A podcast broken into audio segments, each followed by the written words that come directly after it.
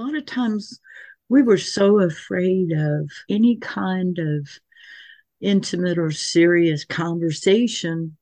And now there's some people in this life that get to experience maybe one or two miracles. We see them every single day mm. and embrace them. And just, I, I'm just blown away. I'm just blown away. I thought I was going to get bored with Alcoholics Anonymous. I haven't even come close yet. I heard it through the grapevine. Welcome. It's the AA Grapevine Half Hour Variety Hour featuring the collected voices of Alcoholics Anonymous. I'm Don, an alcoholic in Greensboro, North Carolina. Hey, Don. Hey, everybody. I'm Sam, an alcoholic in Palm Springs, California. Hiya, Sam. What's up, Don? Well, you know, in our area at speaker meetings, we speak for the whole meeting. Yeah. I, I mean, I grew uh, up in AA in that. Yeah. yeah. This 10 to 15 minute lead that they do out here in California is weird to me. Yeah. It's hard to compact. When I first got sober, three guys would come to my house. And this would be my third meeting, a speaker meeting on a Sunday night and my friend that was in AA and two other buddies said, We'll come by and pick you up. We walked to the speaker meeting that's right near your neighborhood. And it was about three blocks away from my house. Mm-hmm. And for me, it was like the end of my life. I'm not going to drink anymore. Now I got to go to these meetings. How lame could this possibly be? I mean... and they come walking down the street smoking cigars laughing like crazy. It's not the end of the world to them, you know, and knock on the door, Don, get out here. And so I joined them and went to the speaker meeting. And afterwards, we would walk back. And I did that for a year with them every Sunday night. Mm-hmm. I bet you had some great conversations on that walk too, and especially from. Yeah, because we talk about it. And one of the things they said, you know, if you're going to speak, I guess it's really about 50 minutes mm-hmm. uh, with all the tools and everything. But let me see. The meeting started at eight o'clock, so you want to get sober by eight thirty. Did the speaker get sober by eight thirty? Because you don't want to spend forever just talking about drinking. You want to hear about recovery. Yeah, and those kind of rules have stuck with me. But that very same meeting, so twenty years ago when I got sober, and I got asked to speak there again tonight I'm going to. Say, oh, that's so fantastic, Don! It's a real honor. I bet there's going to be a lot of people there too. I don't think. I mean, that will. meeting's usually packed. Yes, it is, and I considered it. Uh, you know, I was I was flattered that they asked me to speak, and then realized it's Super Bowl Sunday. oh, that's why they need to get somebody who doesn't watch football to speak. and this is not the first time you've spoken on a Super Bowl Sunday, right? No, I thought back over it, and it's odd that there I've spoken at this meeting three times at Super Bowl Sunday. So if it's Super Bowl Sunday and you need a speaker, I'm your man. I love it. That's so funny. a, little, a little humility there. I mm, think absolutely. You know, I got to I got to share something that I heard in meetings in North Carolina too. A lot of times, the speaker meetings at eight o'clock in the evening in North mm-hmm. Carolina, and you'll never be alone again unless you're still speaking after nine. yeah, that's right. As it's a you've got you've had enough time. I mean, we've given you 50 minutes. How long does it take? Absolutely. Although some of our stories, you know, we could well, go on and I mean, Don, you and I have been going on about our stories for six years now. Yeah, and you know it's odd. it well, it's odd because we have the same story, unless we go back out. I've only got what happened to me to share you know, and those pivotal moments. And we tell our stories. And that's one of the things I think about on the podcasters. Like, have I told this before? I maybe I'm pretty sure the answer is yes. yeah. Because I mean, I'm not willing to get drunk to add to my story just for narrative purposes. I'm I'm really glad to hear that commitment there, Don. I mean, yeah, a commitment to sobriety. yeah. Well, I'm grateful to do it. One of the things I love about AA, like you go to a speaker meeting, you get to hear people's real story, what really happened to them in their lives. AA is so much better than television. No. Well, it's real.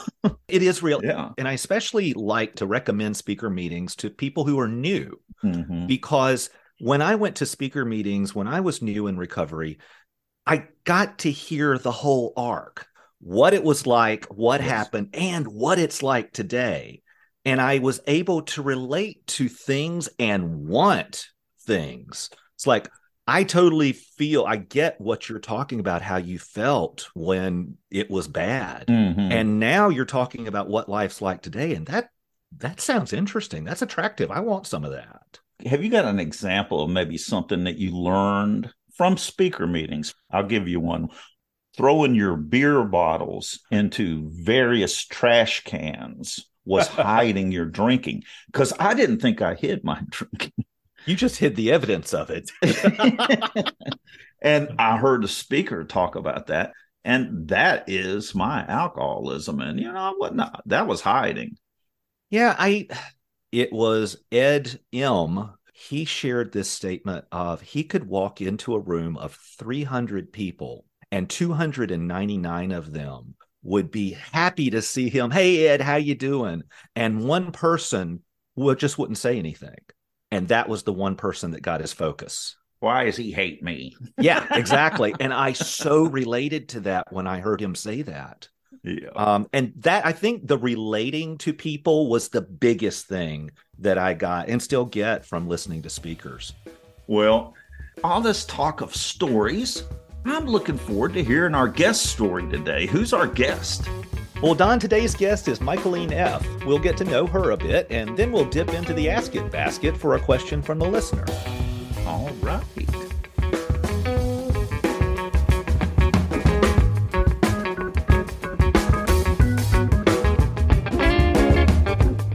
Hey, Don, how do I send Grapevine a donation?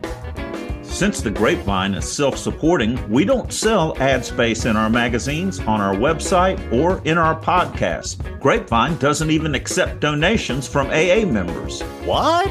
If you want to support Grapevine, visit aagrapevine.org slash store.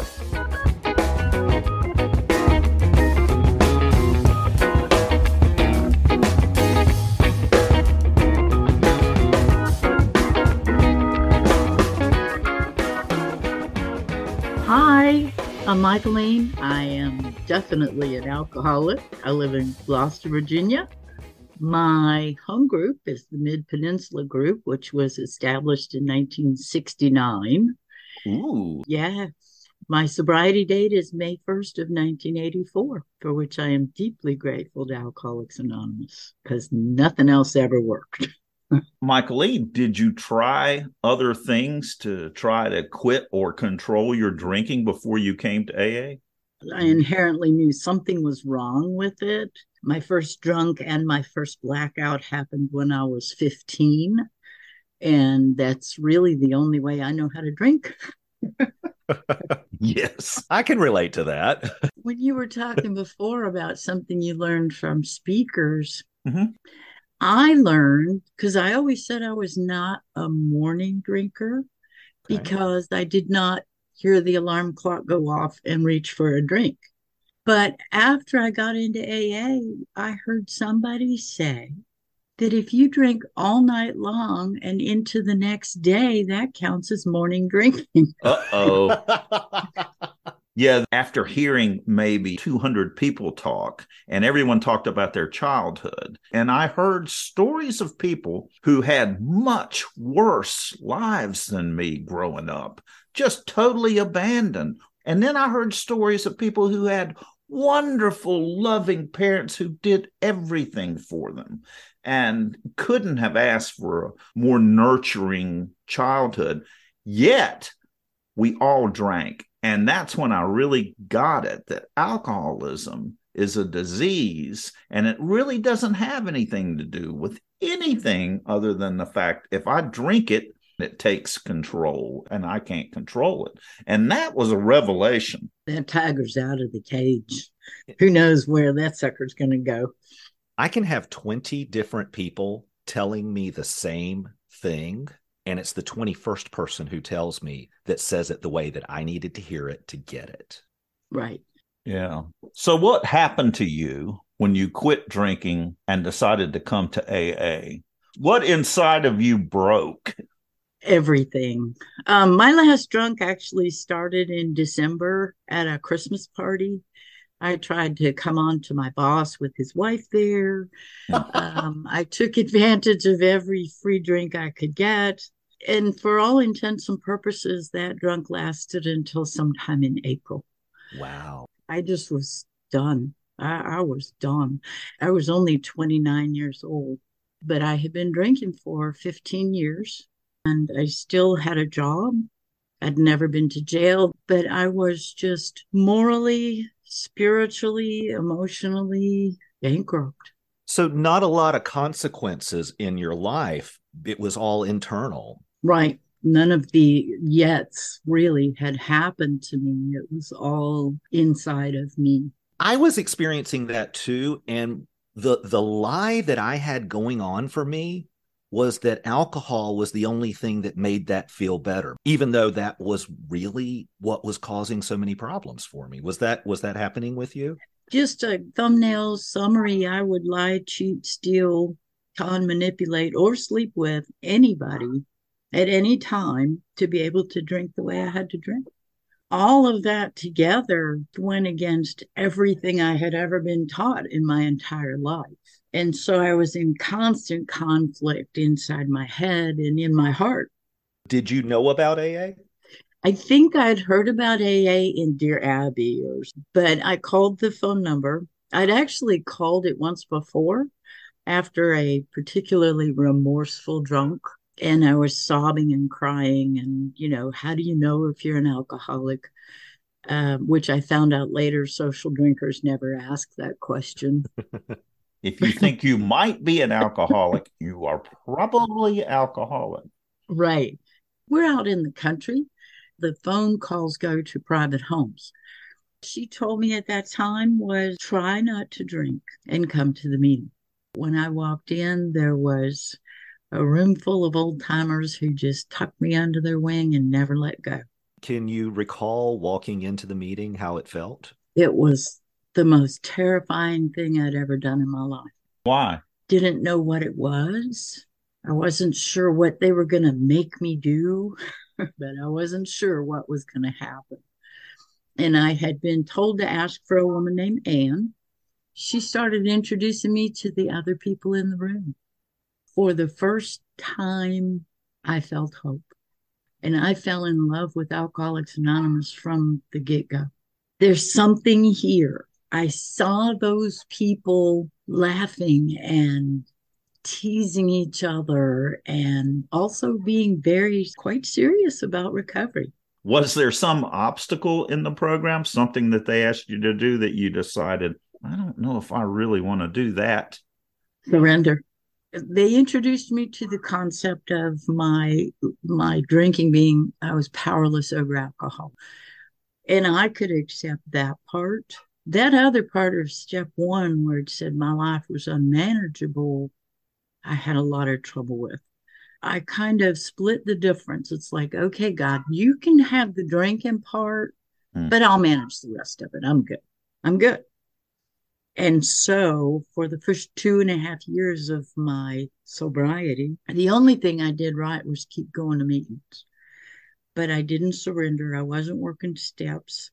I was still living with the same drama and insanity and bad behavior, except now I didn't have anything to blame it on. it, that adage of uh, what do you get when you sober up a horse thief? A horse thief. right. yeah. Exactly. Yeah. There's nothing magic about a year of sobriety. I married my best drinking buddy. He did not understand that funny little word monogamy the culmination of which I held a loaded 45 on them and almost killed them both. Mm-hmm. That was the breaking point where I finally surrendered the unmanageability in my life. And I just, I literally threw myself to my knees uh, to the mercy of a God that I simply did not understand and said, I, I can't take this anymore. And, uh, and I've never looked back. When that moment happened, drastic moment of, of drastic I mean, moment, yes. Yes. What was the next step? How did you do things differently? I left that situation and I started uh, working with a sponsor actually applying the steps and the traditions to my life. When this surrender thing happened, it was almost like a physical release. It, I mean, I just threw myself in hook, line, sinker, both feet, everything. I just jumped right on in. Michaelene, have there been any trying times or real hurdles since you've been sober? Absolutely. In 2009, my stepson died uh, of an overdose after he had been in recovery and then rejected recovery. And that just mm. tore my heart out. It's not just it's not just the overdose thing. It was it's just not the natural order. Mm-mm. Did it shake your faith in recovery? Not even a little bit. In fact, it solidified it a little more because he had died of an overdose. Mm-hmm. I just knew that recovery was the place that I needed to stay and keep my foundation solid. I stayed in constant contact with people from AA. I bumped up my meeting schedule. The rest of the family's answer to his death was to drink and drug and try and obliterate it as much as possible. So I definitely had to lean on my AA family it's an unexpected gift being a member of Alcoholics Anonymous, the way the fellowship shows up for us. It is amazing. It never ceases to surprise me how well we embrace the tragedy of others. The following year, my dad called me and he said, Your mom is dead. She got run over by a train. Hmm. I'm sorry. I was like, holy shit. And he said, yeah, I feel the same way. When I got off that phone call, I called my people in AA immediately because this was big. The cool thing that happened because I was no longer enveloped in the selfishness and self centeredness of alcoholism, my primary concern was to take care of my dad let me tell you, we had three and a half of the best years we ever had together. We had a ball. They knew I was in AA, but it was kind of like, don't ask, don't tell. But I decided that I was going to bring him into my world. So we had pizza nights with AA people, and we had picnics, and we had just the best time. That's beautiful. It was awesome. That is priceless to me. Yeah. Thank you for telling us about that. But Michaelene, this week is the third anniversary of my mother's unexpected death. I'm sorry. The fellowship, the way they showed up. Yes. I was in the hospital for four days with her. It was incredible. Yep. Throughout that entire time and after. Um, I'm really glad we've got this. Yep. Yes that kind of embrace because it's more than just a hug and a prayer. Oh yeah, thoughts and prayers. Yeah. Um there's way more to it. It's really being there for each other. Yes. It, when my brother died over a long period of time, I was so devastated at the end of that and I was actually so angry at God that it was difficult for me to pray but I was unwilling to totally give it up. So I would say every day, very angrily, please keep me sober today. I was enveloped by the people in the program. Right. One of them said, Look what happened.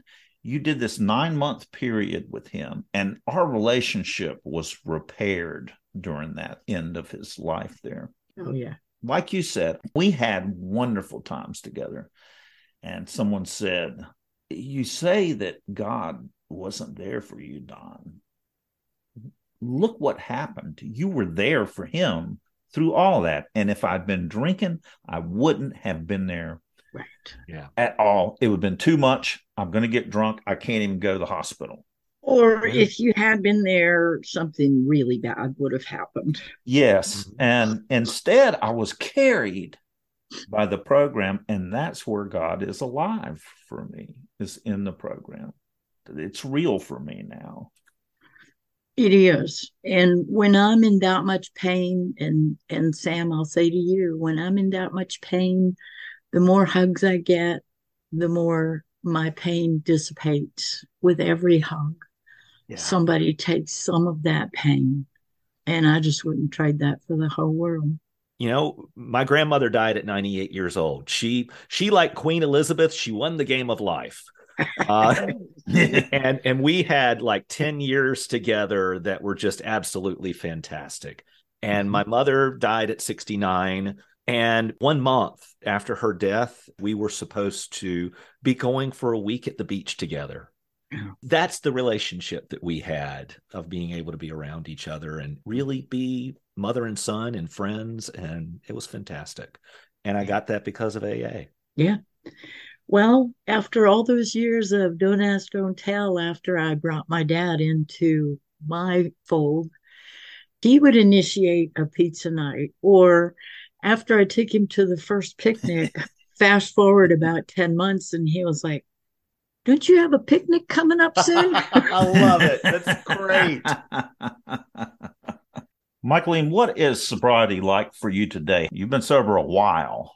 a while. I still go to meetings. I'm very active in area service and in district service. I served as a delegate to the Virginia area in 97, 98. We just took a trip last weekend down to Atlanta to the Southeast Regional Delegates Get Together.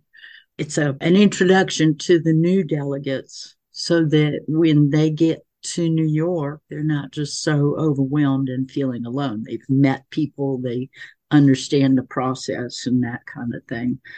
And had a wonderful road trip. I traveled with three other past delegates. The conference itself was almost secondary. We had a wonderful Uh-huh. time. I would love to have been in that car. No kidding. well, Michaelene, it's time for the Ask It Basket. What's that? That's the name Bill W. gave the basket that was passed around for questions at conventions. We want your questions for our guests. General recovery questions, newcomer questions, AA history. Basically, it's our AA AMA. AA Ask Me Anything. Got a question for the Ask It Basket? Call in and record it at 212 870 3418 or email it to podcast at aagrapevine.org. You can find these and more at aagrapevine.org slash podcast. Today we have a question from Elizabeth, which I had the opportunity to record at an area assembly. And now let's dip into the basket. Hi, my name's Elizabeth, and my question is What is the difference between an open meeting and a closed meeting? What are your thoughts on that, Michaelene?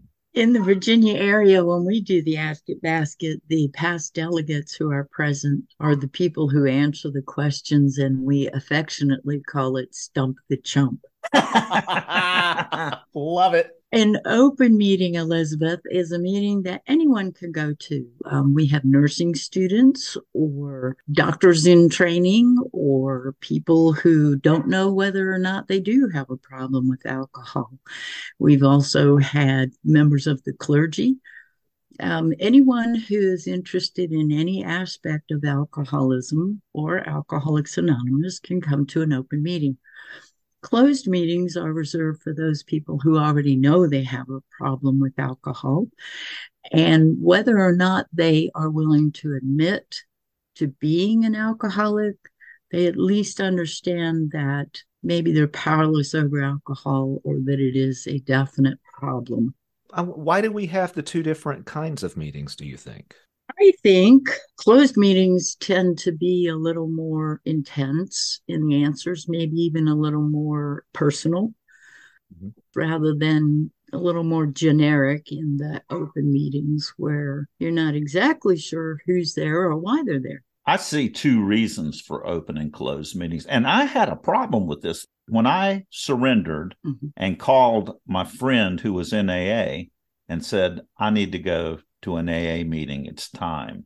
He said, Wait a minute. That was a Monday. And he said, There's a meeting tonight, but let me check, see whether it's open or closed.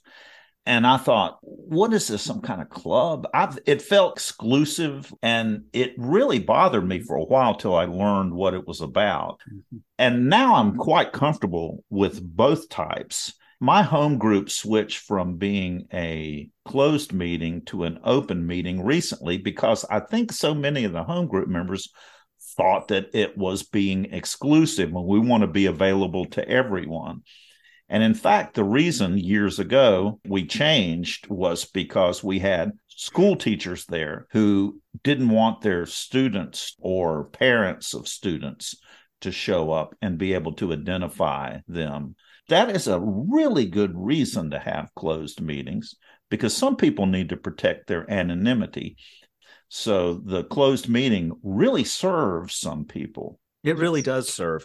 Those terms, open and closed, maybe there's a better descriptor that we can be using mm-hmm. because I've heard over the years so much confusion. Well, is a, a meeting's closed? Why is it even published? It's closed. It's it's folded. It doesn't exist it's just that initial confusion of when you consider how publicly listed our meetings are today with the fantastic meeting guide and the 12 step meeting list plugin that is on so many websites for uh, AA intergroups and central offices and such, the meeting guide app. Exactly. Anyone can look up where meetings are in their area, and that's going to show open and closed meetings. And the websites are good at describing the difference between the two if someone looks at that. It's a lot to ask someone brand new. Exactly. I remember back in the day, I was at a closed meeting, and some people came who were not alcoholic and they asked them to step outside and they took a vote in the room on whether or not to allow those people to stay. One person said they were not comfortable with it. They very gently asked these people to leave and told them where some other open meetings were. It's the only time I've seen that happen. Mm-hmm. But I don't know if uh, what would happen right now. We're much more involved with inclusivity so I was at the beach with friends in South Carolina. All but one of us were alcoholics in recovery. And the only meeting that was available was a closed meeting. And we wanted our friend to be with us for the evening. And so we took him. It was one of the most selfish things that I've ever been a part of because as we sat in the meeting and they started introducing every, around the room, introducing ourselves, we just told him to say, I'm so and so, I'm an alcoholic. Mm-hmm. And he did. So, first of all, selfish, asking our friend to do this thing. to lie. Yes, right. to lie. We were like, don't worry about it. You know, that's the only thing you're going to have to say. And then the chair of the meeting calls on our friend to share. Mm. I, I am feeling this right now of how badly I felt in that moment. He did not belong in there. It was wrong of us to do that to him and it was wrong of us to do that to that to the rest of the people in that meeting. That's uh, i learned a lesson there. That's something i will never do again. Yeah. That telephone call that my sponsor made he was a couple of years and and he didn't understand sobriety very well at the time because in fact i had a feeling that i had a problem with alcohol which means that I was welcome at a closed meeting as well as an open meeting. Yeah. Mm-hmm. Closed meetings for AA members only, or for those who have a drinking problem and have a desire to stop drinking. That's the wording on the district website for Greensboro, North Carolina. Yes. And so I had a desire to stop drinking. I had a problem with alcohol. I had just never been to AA before. So I would have been welcome at a closed meeting so that whole conflict didn't really need to happen but didn't quite understand it and that's because these terms are a little bit confusing so i think you're right sam we need some different terms let's start a campaign well, I, you know what? I'd like to hear from others what they think about this. That's a fantastic idea. Folks, we'd love to hear your thoughts or experience on open and closed meetings. Give us a call at 212 870 3418 or email podcast at aagrapevine.org. And you can also uh, send us a question for the Ask It basket there because, wow, Elizabeth, that was a very simple question. And look at the fantastic conversation you sparked. Thank you. Michaelene, thanks so much for joining us. Thanks so oh, much indeed. It has been my pleasure.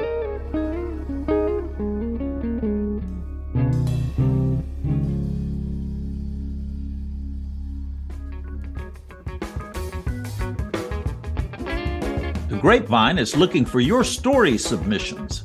Midlife Sobriety.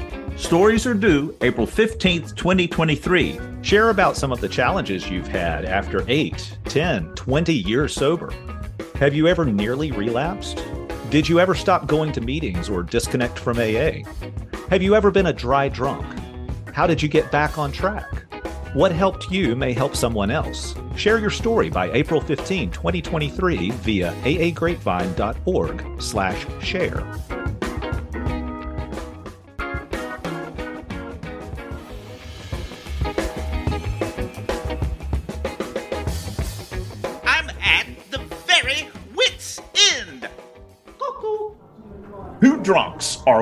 Are into their liquid lunch. One drunk says to his friend, uh, uh, she, she, she said, she said what? Don't even. I, I already told you more than I know.